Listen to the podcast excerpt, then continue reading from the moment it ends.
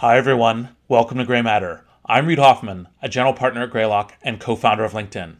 Today, we'll be discussing the critical relationships between entrepreneurs that form the basis of any company, co founders, and the investors who partner with them. Joining us today are Alice Bentinck and Matt Clifford, two people who play a unique role in helping to form those relationships around the world. Alice and Matt are the co founders of Entrepreneur First, an organization that fuels company building by recruiting and investing in individuals at the very earliest stages, before they have a team or often even an idea. I've been a board member at Entrepreneur First since Greylock invested in 2017, and we've seen the organization grow significantly in the past few years. The core mission of the organization is to continually expand their global network of entrepreneurs and investors so that one's geographical location doesn't make or break whether they have the opportunity to participate in the startup ecosystem. Let's hear more about Entrepreneur First straight from the source in London. Alice, Matt, welcome to Grey Matter. Thank you. It's great to be here. Thanks for having us anytime. And as you guys know, I'm a huge fan, not just because of the amazing work you do, but also because of the mission and the fact that you guys are both, you know, great investors and great community builders and great talent finders of entrepreneurs, but also great participants in society and kind of what the mission is of entrepreneurship, essentially helping society. So, why don't you give us a brief history of how the two of you met, began working together? And then how did you align on the mission to create a global talent, you know, investor amplifier network? Sure. Well, Alice and I met, I guess, over 11 years ago now um, in our first jobs. So we, we both graduated from university in the middle of the financial crisis, and we were fortunate to both get jobs at McKinsey, the management consultancy. And we met there, and um, you know we had a great experience there. But in many ways, I think it, it felt to us a little bit like fighting the last battle. And what I mean by that is it felt like we were in London. And, you know, the joke was in London when I graduated university, cool, well, you can be a, a banker, a management consultant, or you can be a failure. Which one do you want? And um, we were sort of sucked into that. And although we had a really great experience, it felt like for some reason, ambitious people in London were missing out on this whole world of technology that I think Alice and I both felt was actually going to define the 21st century. And so I think where we, you know, where we started was this idea that probably there were many people like us who felt like that, and that actually there were many people all over the world who maybe could be great founders, but were just not in an ecosystem that normalized and encouraged that. And I think we really bonded over that idea. This idea that the world is missing out on some of its best founders purely because of where they're located, purely because we're in Singapore, for example. In Singapore, if you're an ambitious, highly talented individual, you want to join the government. So we had this feeling that there were individuals primarily at the start in the UK, but all over the world who just because they weren't in Silicon Valley, just because they weren't exposed to what it means to be a founder and exposed to technology on a daily basis, they weren't making that career choice. And I suppose to your point about impact on society, what happens when your most ambitious individuals, your most talented individuals go into banking rather than going into into founding a startup? You know there are consequences of that. And i suppose thinking about our founding relationship as well matt and i had a very traditional co-founder meeting. You know we met at work um, we'd work together but there, there is a challenge connected to that in that Matt and I are quite similar. We have reasonably similar backgrounds. Um, and that did constrain the kind of startup that we could create. And, and sometimes we look back and we say, well, of all the startups we could create, Entrepreneur First, EF, was kind of the only one that we could with our skill set. Um, and that did drive this idea of actually, there's something about talented individuals being in silos um, you know, the talented technologists aren't necessarily able to meet the people that can catalyze them um, or meet ta- other technologists from different disciplines, even.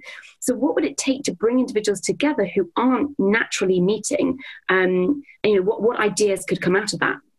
Well, I think you guys are obviously great co founders of Entrepreneur First. Although now, having had years of working with you, I actually have confidence you could have done other startups as well. And one of the things that obviously, you know, as I've kind of publicized in various other formats, is I really love working with founders who are, you know, what I call infinite learners, who essentially are like, okay, how are we doing this? How can we do this better? How do we learn to take this to the next level? How do we move faster? And, you know, how do we create something that's magical? And you know, one of the things that I've participated along the journey with you guys is some of these learnings. So let's kind of move to there, which is how is Entrepreneur First different from the other programs that aim to build networks, accelerators, etc.? And then what are the things you've learned that are why founders who are, you know, prospectively thinking about this, engineers who are prospectively thinking about this, should think, wow, Entrepreneur First is the one that I should be considering? I think the core idea at the heart of EF is that you know we start with the unit as the individual, not the company, not the startup. And that might sound really counterintuitive. You know, like uh, organizations like Y Combinator have been phenomenally successful taking very early stage companies and you know getting them ready for the next stage. We start a whole stage further back. We say not is there a company here, but actually is this individual someone who could be a great founder if paired with the right person, if given the right mentoring, um, if put into the right networks. And, and that actually is a very different discipline from trying to decide if a seed company is investable. You're answering a lot more hypothetical questions. You're really saying, um, you know, might there be something in this founder's background that, that makes for, you know, a great idea? Is there the seed of something there? You know, do they have the characteristics, the personality types that we associate with great founders? And so I think like that, that's pretty unusual. Um, you know, 99% of investment programs globally are looking at the company. And I think one thing that, that makes EF really special is we've now spent nine years and literally tens of thousands, must be coming up for hundreds of thousands of, of individuals have applied. And so we've developed, I think, a really, really strong competence around seeing potential.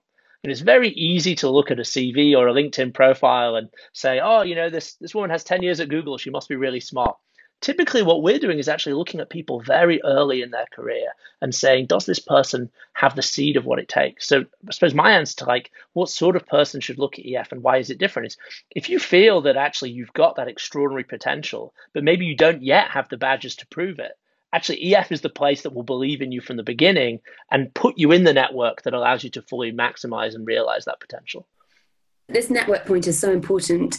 Um, yes, we are a talent investor. Yes, we invest in individuals. Um, but that doesn't mean that we don't believe in co-founders. Actually, the core part of EF is helping these individuals uh, find their co-founder. So when they join the program, they're part of a network, um, a network of individuals who are very carefully screened by us for the traits uh, the abilities and behaviors that we see make individuals most successful. And, and, most importantly, they're part of a group of individuals where everyone is ready to co found right now. They've quit their job, they are all in.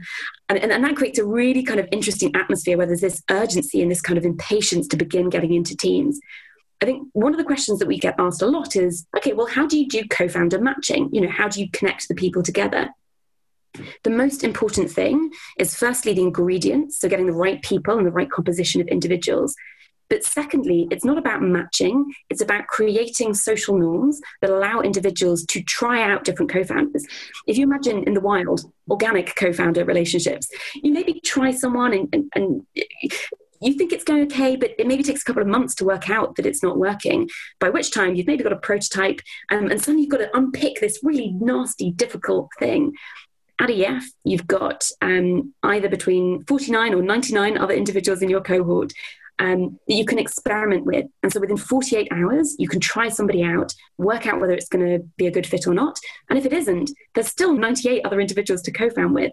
So, what we see is during the eight week period that people have to find a co founder, people go through about two and a half co founders. They test out about two and a half co founders. And 80% of the people that join do find a co founder through this process. Um, so it's these kind of magic ingredients of you select the right people in the right composition, and then you give them these social norms where it's okay to turn around to someone and say, actually, this isn't working. Let's break up. I think one of the most rewarding parts of this job is that we, you know, we're operating in ecosystems where actually the density of talent networks around starting companies is, is not great. And so actually often people come to EF, they start on their first day, they see the other people in the cohort and they say, these are my people. there's that feeling of belonging that maybe has been lacking before. And so sometimes we talk about it as we're creating a little bubble of Silicon Valley in cities around the world that maybe don't have that um, in the wild, as Alice says. So there's a bunch of different interesting questions that come up from this. So first is what kind of principles have you learned? Because one of the things that I believe, and, I think many smart investors believe, or experienced and smart, is that co founders actually, in fact, give you a much higher shot on goal percentage. And also, generally speaking, even though we have iconic folks like, you know, Jeff Bezos, who's like, okay, it's a solo founder, most often, even at the high the high arcs, you know, Larry and Sergey, Bill and Paul, etc. You co-founders is really important what principles have you guys found around? You know, this is how uh, what co-founders should look for in each other. Uh, this is how we facilitate and help finding the right co-founders that then you know provide the very first important foundation to this difficult but amazing journey that is entrepreneurship.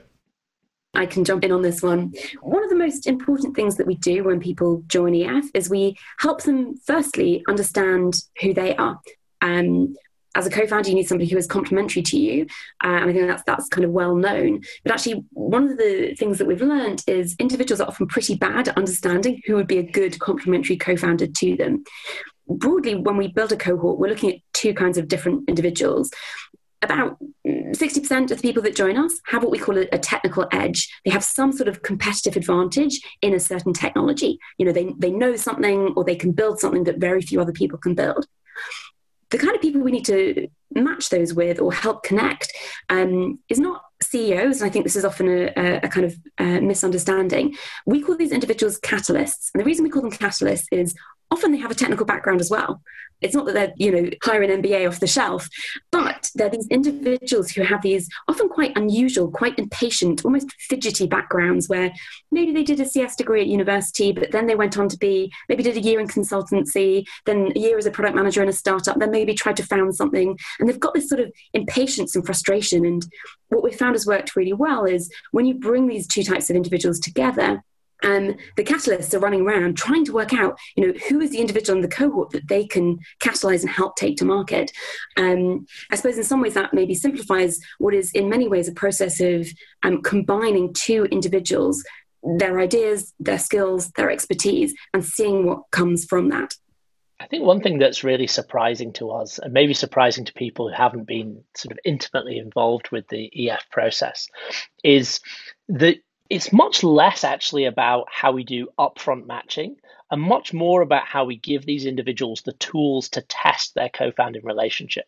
So we always say to people, this is not a marriage on day one. Don't worry so much about making the right choice first time. Make sure that you're constantly testing and evaluating the choice. And so when Alice talks about being able to get a good read in 48 hours, that's not because we make people take a personality test that spits out yay or nay It's because one of our core beliefs at EF is that a good co founder makes you more productive. And equally, if you're a good co founder for someone, you'll make them more productive. And so, a really good test is spend 48 hours working together, set yourself an ambitious goal, and see what comes out of it. And actually, uh, what we find is when we give people that goal, it's extraordinary what the best teams can get done in 48 hours, certainly in a week. And so, what we're constantly saying to people is Test yourself. Don't assume you're in the right team. Say, is this person making me my best self? If the answer to that is constantly yes, that's a pretty good sign that you're on something special. Yep, absolutely. And then the other thing that your earlier answers, I think, really should highlight for you know all the folks interested in entrepreneurs. Obviously, the founders and prospective founders, you know, investors, the ecosystems that they're in, is this approach to networks. And I think there's two parts of the network. One is the network of founders themselves, right? Not just within one class, but between classes, right? And how that creates additional strength and opportunity for these entrepreneurial efforts. And then the next one is the ecosystem around the founders being part of um, EF is getting access, as you say, to not just the immediate network, not just the cohort where you'll find your co-founder, but the now what is it, two and a half thousand alumni who have been through EF over the last decade, um, that aren't just based in the same city as you; they're based all around the world. There are two really interesting things that we see. One is that actually more and more now individuals find out about EF and get referred to EF by our alumni network. Um, our alumni are now doing more and more of the legwork where they say they meet these interesting outlier individuals that just have so much potential and get them to join EF. One of the reasons they do this, though, is the second reason why our network is so useful is that one of the most common exit routes out of the F, if you don't build a startup with us, is you join one of our alumni companies. So actually, individuals know when they join EF that they're gunning to go and build a company, they're gunning to be a founder. But actually, if that doesn't work out, the next best option is they become a very early employee in one of our alumni companies. Um, and, you know, we see our companies growing very fast because they have the opportunity to hire two or three machine learning PhDs out of the EF network very, very quickly from the, the most recent cohort that's gone through. Um, and so it both lowers the, uh, the time taken to hire and the cost of hiring. And I do think this network effect increasingly spills over onto the investment side as well. So, you know, there's now at least 700 different investors around the world who've invested in EF companies. And, you know, some of them are because they know EF, you know, they're located with us in one of our sites. But actually, some of them, you know, are, are more circuitous route. And what's really exciting is once someone is invested in an EF company, the chance of them investing in a second EF company just goes up so much because the alumni go to bat for each other literally in the last week, I was talking to a company out of our Paris cohort that was getting the warmest of warm intros into some of the biggest names in Silicon Valley seed funds who had led that alum seed round to get them to do this new seed round. And that's so powerful. I think um, I think that ability of founders to refer founders is is really really valuable. I suppose even more excitingly for us, now that you know there's been several substantial exits from from EF, there are now founders who have the capital to invest themselves. And you know what we see is founders recycling capital back into the EF ecosystem. You know we have several alum LPs in our fund. We have alums who angel invest in, in in EF companies. And I think once that flywheel starts to turn, you get this very very powerful effect that founders can make things happen for other founders you know, classically as an investor, all of your children are beautiful, right? But talk about a couple of the companies that were kind of the most startling or perhaps different or interesting to think about of what's come out of EF? So I think one really good example of this coming together of somebody with this kind of deep technical domain alongside this catalyst type individual, we've got a company in Berlin called um, Nostos Genomics. And I remember doing the interview for the CEO, David, and in my interview notes at the end, it says, I can't work out if what he's saying is true because if it is, it's just so unbelievable that he's achieved this much before turning 25. And so he, he had been at university in Switzerland, um, was doing a, a, a non technical degree, but it ended up building um, not just the largest computer science hackathon in Europe, but it also um, founded the first Hyperloop in Europe as well uh, and got funding for it. He just achieved an enormous amount and was desperate to start trying to find a co founder. Came to EF to, to really find his co founder.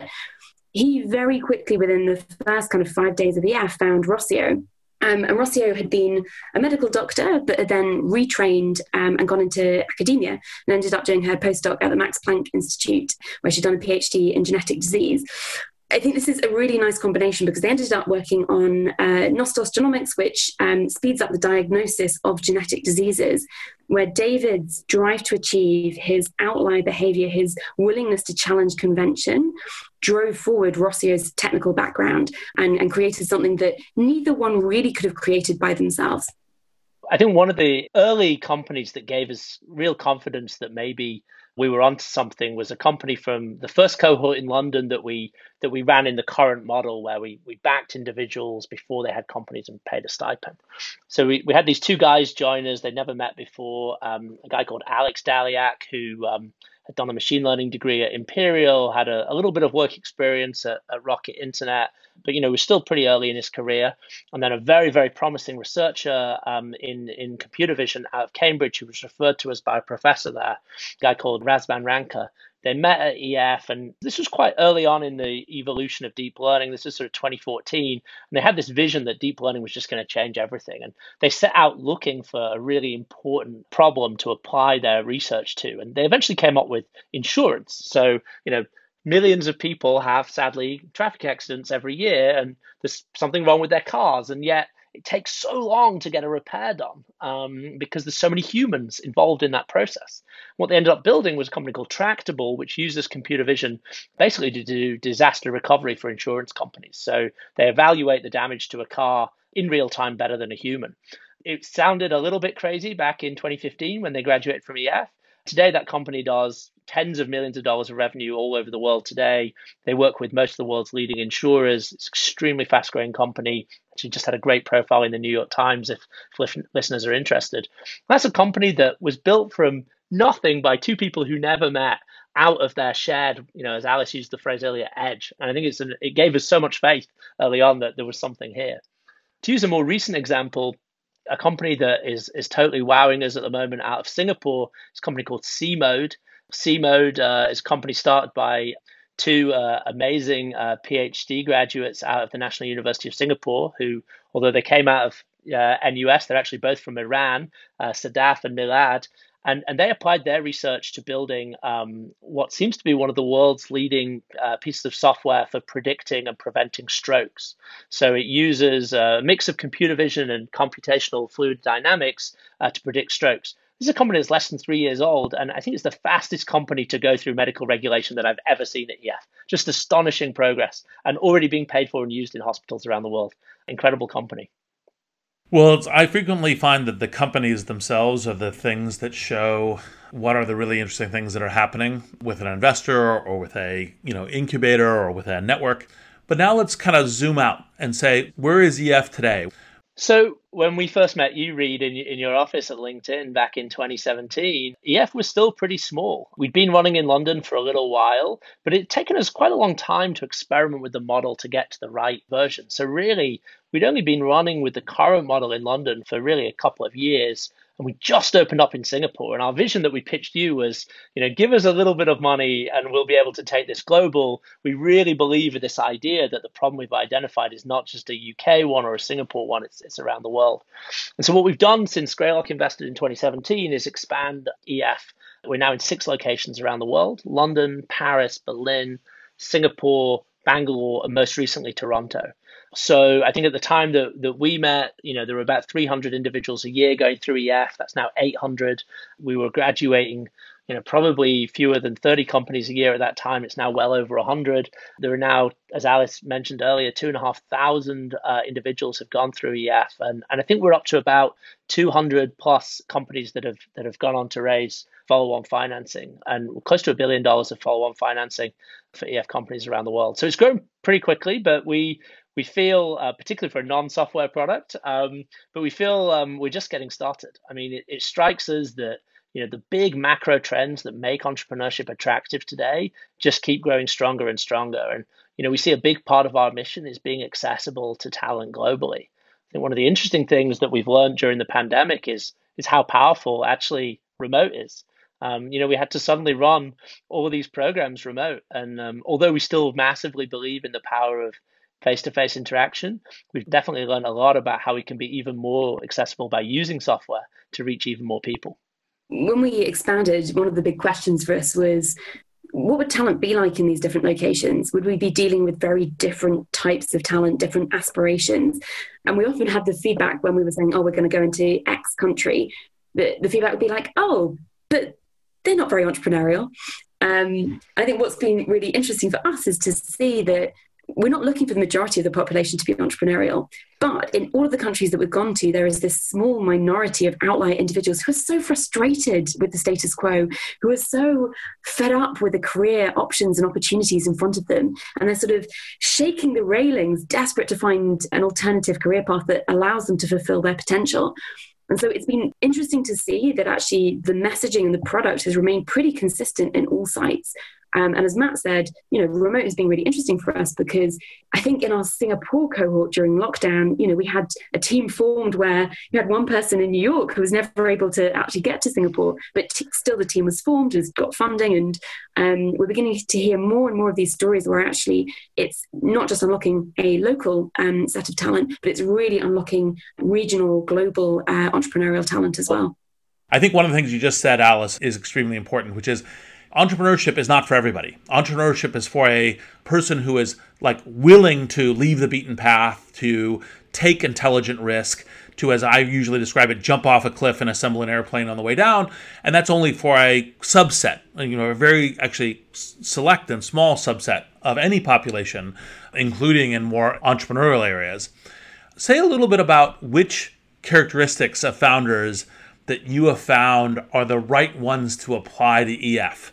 Right, and obviously some baselines are obviously driven and grit and and learning and intelligence, but what are some of the the characteristics that may not be as immediately obvious as those? Sure. So this is something that you can imagine that we are fanatical about. Um, we get thousands and thousands of applications each year that we need to whittle down to a couple of hundred.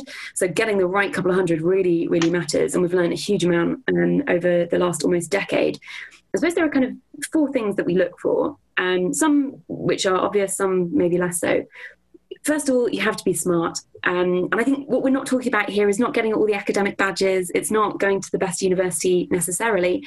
It's about your point, Reid, about being an infinite learner, somebody who has that pace and speed of learning where, that they can take on the challenge of being a founder. You know, they can rapaciously learn.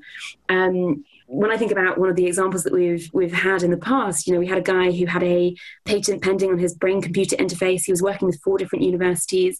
Um, but he was 18 he hadn't even been to university yet um, but he had this kind of rapacious desire to learn and uh, and to achieve so you need to be smart it helps if you're smart and it helps if you're an infinite learner Secondly, we do like people with a skill and, and largely a technical skill. Um, and as I was saying before, you know, we like our CEO, our catalyst types to have a technical background, even if it's just a very light technical background. Because when you think about team building, it's actually much easier to build that kind of co founding pair when you have a shared language and shared understanding about how to work together. Those are the kind of ability pieces that we look for. And then there are kind of two key behavior pieces that we look at. The first is you need to be an outlier. You need to be willing to challenge convention. Um, you need to be willing to push back on the status quo, make unpopular decisions, if you like, and take an alternative path. And that's particularly important in these ecosystems where being a founder is often something that your parents disapprove of, um, your peers disapprove of, and are surprised at what you're what you're doing. And the final thing we look for is you need to be a leader. So you need to have this drive to achieve, this drive to win, this sort of inner competitiveness. I remember interviewing uh, a guy when he was just taking me through his achievements in his life, and he had been on the Great British athletics team as a kid, uh, preparing for the Olympics. He'd done his physics uh, degree at Imperial, had come top of his class. He'd also become an electronic dance musician and had his track sampled by one of the world's leading um, leading ele- electronic EDM uh, musicians. He just couldn't stop achieving, even across this kind of very broad range of examples.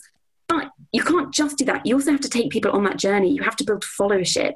Um, so yes, there's always the kind of you know nutty professor, the eccentric person building stuff in their uh, in their garage, but those don't necessarily become the scale entrepreneurs. We're looking for people who can build scalable, globally important companies. So you have to take people on that journey. You have to be a leader who can develop followership as well. Are there any misconceptions about founders or co-founders that you particularly need to help, you know, kind of especially new founders overcome in order to be successful? I think one thing that's um, unusual about Entrepreneur First is, in many ways, uh, the core thesis goes against a lot of conventional wisdom from from venture capital. You know, so know if you just look at classic piece of advice that you can Google, you know, people say, you know, start a company with someone you've worked with before, start a company with someone you've known for years. And I understand why that advice is out there. I think if you, you know, if you're um, in Silicon Valley and you're in this sort of very dense network of potential co-founders, I can see that you would definitely reduce your risk by going with someone that you already know. I think what the way we see the world in, you know, kind of operating in six ecosystems that are much less dense, where actually it's very likely you don't know the best co-founder for you, they're not in your network and that's very risky advice. It often means actually settling for a suboptimal partner, someone who can't make you um, succeed. And, and we actually think that's much riskier than actually going through a program uh, like EF that can really help you find someone who's really exceptional at what they do and help you build trust and rapport and proof points about your ability to succeed together very quickly. So I think that's like one misconception that, you know, I think, um, you know, rightly, because Silicon Valley has just been so phenomenally successful in building companies, most of the advice out there is, a, is very Silicon Valley centric. And for a lot of things, that's absolutely right. You know, a lot of things are invariant across the world, but I actually think that things that are about that very first step that really uh, come down to are you living in one of these very founder and investor dense places or actually somewhere where it's scarce and unusual? I think if you're in that second category, the advice has to be a little bit different. And I think that's what we specialize in really at EF. Just to build on Matt's first point there, EF is basically eHarmony, not Tinder. And I think lots of people who have tried to solve this problem of how do you help co-founders find each other, they've, they've created Tinder, which is basically like, you know, match someone, see if it works out, very quick relationship, if you like. eHarmony, when you look at eHarmony's figures, eHarmony is an amazing marriage platform. It's not a dating platform, it's a marriage platform where 4% of uh, US marriages now come through eHarmony it's a, there's a sort of interesting general shift towards individuals now finding their partner online. Um, you know, it used to be at the workplace, it used to be through religious organizations, through friends, at bars, and now there's been a, a significant rise. I think now it's the, the, the most common way to meet your partner is online.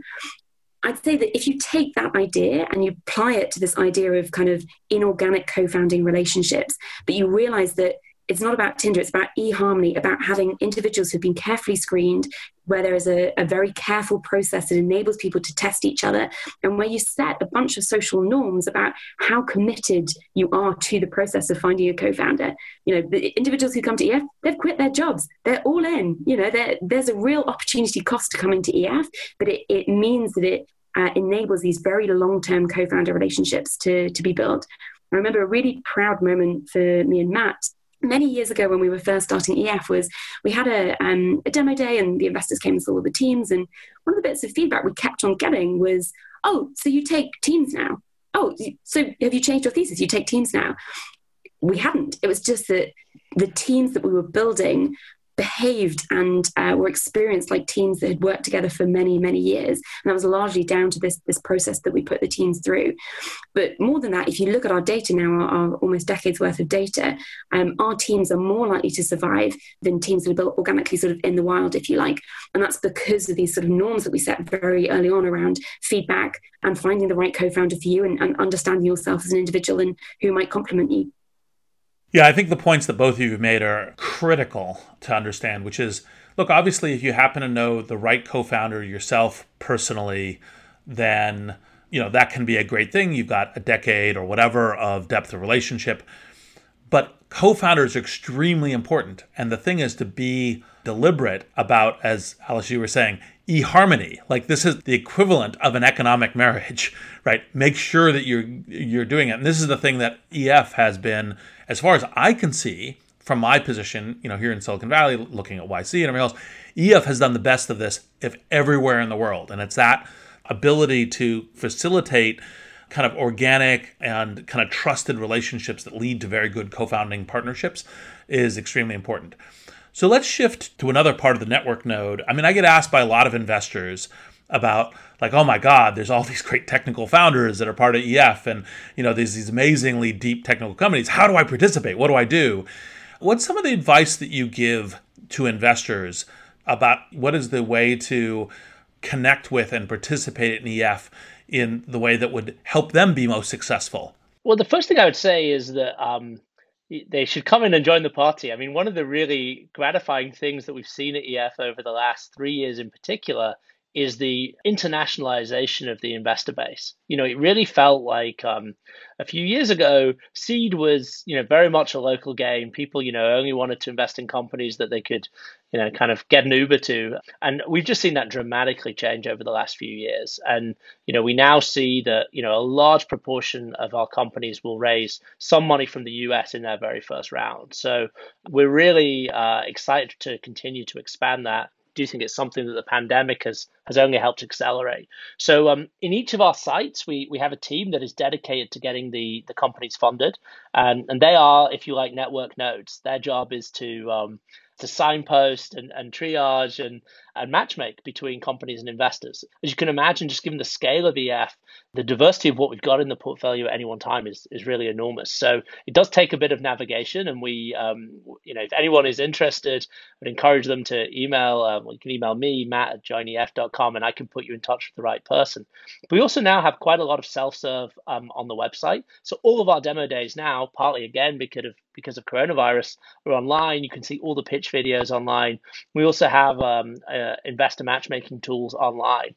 So you know we, we see this as a huge part of um, you know the growth of EF going forward. Is you know particularly in our least developed ecosystems, the ones that have not yet been through you know a full cycle it's pretty extraordinary the quality of talent available relative to the supply of capital in those places locally.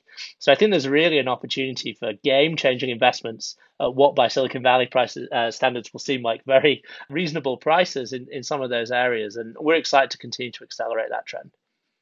Yeah, one of the things that I get as a lens that's interesting, given the scale of EF across a number of different geographies, is who are the kind of quality investors in geographies outside of Silicon Valley, and that's always been, you know, one of the the additional interesting learnings in terms of, you know, obviously founders and and new interesting tech ideas and everything else that come out from my own participation in EF. It's obviously the suddenly weird time where you know people are sheltering in place you know one of the things that has uh, has been central to EF and will be you know obviously in various modified ways because we're always learning in the future has been the in-person connections but what were some of the kind of surprising learnings from the pandemic the most surprising learning was around team building. Um, we were very, very worried at the beginning of this year about what would happen to team building outcomes when individuals couldn't meet in person. Um, we'd never tried anything like that before. And yeah, things would have been pretty worrying if team building outcomes had crashed. Interestingly, they seem to be at about 90% um, of the levels that we would see during normal times. And the companies that are coming through, we were just doing some investment committees this morning, companies that are coming through are as good and interestingly have as much traction as we would see in non pandemic times. And I think there's something really here about entrepreneurs are highly adaptable and as you say infinite learners and the best entrepreneurs will just learn their way out of a pandemic um, and will will work out how to edit and adapt their ideas and their companies to be able to make the most of the opportunity one of the things we were also worried about was that applications would fall. Um, you know, who, who is going to quit their job during this um, period of great uncertainty? Interestingly, in every location, applications have risen. And even more interestingly, in London, for example, applications have risen by 8%. From women, they've risen by 37%. So we're seeing a real uh, sort of drive in applications coming through where people say, yeah, I, I, get a pandemic is going on, but I have the risk appetite and I'm uh, adaptable enough of an infinite learner to be able to capture this opportunity. And there are so many great examples of um, you know, globally important companies that were built during not normally pandemics, uh, but uh, often uh, global recessions or, or times of economic hardship. That it's really interesting to see so many individuals applying to EF and recognizing the opportunity that, that comes from the very weird situation we were in. I think on the investor side, a, a similar thing is true, which is, you know, at the start of the pandemic, we were asking, will anyone invest in companies this year? You know, we're going to graduate all these companies. What will happen? And um, you know, I think I think there was a slow period at the start where people were just figuring this out. I mean, this was a really did feel like a once in a generational uh, shock to the system. But I was amazed how quickly that changed. And, and actually, what we've seen is not only have our best companies succeeded in raising money, but they've succeeded in raising from a much more international audience than they might have done before. We've seen many more Silicon Valley firms look into Europe and into Asia because, you know, if you're doing everything over Zoom, it doesn't really matter if they're a mile away or 10,000 miles away it's all the same. And so I think that's a big thing that we that we hope we'll be able to continue to capitalize on. But maybe even more importantly, I think we've just seen that our, our best companies in the portfolio have been able to embrace the change that the pandemic's caused and really you know ride that wave you know hopefully both in a way that's economically valuable for the company and socially really valuable. I mean maybe my favorite example we have this company called Accurx which we funded in london you know maybe four years ago they provide software to doctors, primary care doctors, allowing them to, you know, kind of schedule appointments and um, communicate with their patients. During the pandemic, they built over a weekend a video uh, consultation feature, which ended up having a million uses in its first month And it took uh, Accurx's market share from around 40% at the start of the pandemic to 98.5% of UK doctors using it, where we are now in the pandemic. And um, it's just pretty striking to see how adaptable entrepreneurs have been in, in really seeing like what does the world need in this moment and, and moving with that. And we find it really inspiring. And I think it probably points to why, as Alice said, applications are up. You know, there's a lot of change in the world right now, and that means there's a lot of need and uh, a lot of opportunity to build for that need. So, Alice, one of the things that you were mentioning, and this is one of the things that I've also had the pleasure of by you know being on the board of EF, is noting how diversity and, and inclusion naturally falls out of just how Entrepreneur First looks for amazing talent.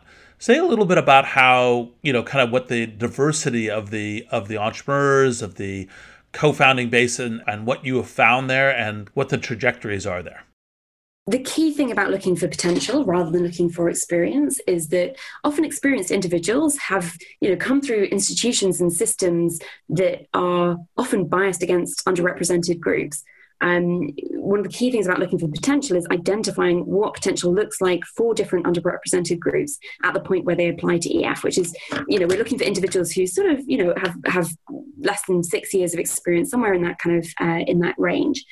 Um, hands up, we could still do a much better job on diversity. Um, when we first started, uh, Matt and I naively thought we'd solve the problem overnight. Um, so much so that we actually started up a not for profit called Code First Girls, uh, which has been wildly successful, um, but hasn't necessarily um, shifted the, the diversity stats at EF. Um, just a side note on Code First Girls, we, we set this up uh, six, seven years ago um, with the idea of teaching women to code for free in university. We've now just hit 20,000 women um, taught to code for free, uh, 50% of which come from Black and minority ethnic backgrounds. So we're very, very proud of that. But if you look at EF, we're still significantly underrepresented. Uh, with women, we're about uh, 20% in terms of other kind of underrepresented groups, we try and reflect the um, diversity of the cities that we're in. And we're doing a pretty good job. But I think for any investor in the space, anybody who's investing in technology, this has to be front of mind. It has to be something you're always paranoid about because it's it's really hard to change and you can only make change if it's front of mind and it's something that you're actively investing in so for example we invest extra time and extra resource in sourcing individuals from underrepresented groups rather than just assuming they're going to come to us and then for our, our last question 2021 what lens do you see on 2021 both of you well, 2021 is going to be a very big year for EF for a number of reasons. Uh, one, we're going out to raise a new fund, which is always exciting. Two, we'll be seeing the results of our first Toronto program, which will be the sort of culmination of the first wave of expansion that we did over the last three years. But three, I think it's a year where we really start to um, look at the next phase of, of growth for our mission. So, you know, our mission is to transform the lives of the world's most impactful people through entrepreneurship. And, you know, one of the big lenses we put on that is accessibility. Who can reach us and, and how do they reach us?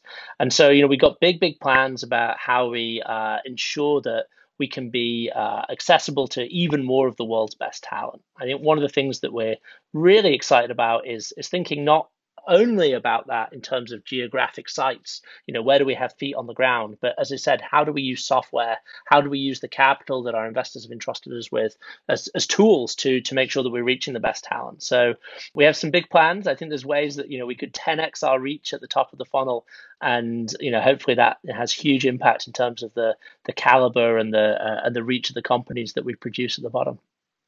I feel very lucky that almost a decade into founding EF, I still feel so inspired by our mission, you know, to transform the lives of the most impactful people. That is really, really hard to do. Um, and we're just getting started. You know, we want to build a globally important institution that unlocks talent. And there is much more to come. Absolutely. And as we've been talking about founders throughout this, you know, the fundamental characteristic of great founders is infinite learners. Both of you are. I know that from personal experience. And I hope our listeners in the podcast have derived some things from those learnings, which I have learned from you guys along this journey. So, Matt Alice, thank you for this podcast across the pond, and I look forward to our next conversation. Thanks so much, Reid. This concludes this episode of Grey Matter. You can subscribe to our podcast on soundcloud.com slash greylock hyphen partners or wherever you get your podcasts. You can also find new episodes and blogs on our website, greylock.com. You can also follow us on Twitter at GreylockVC. I'm Reid Hoffman, and thanks for listening.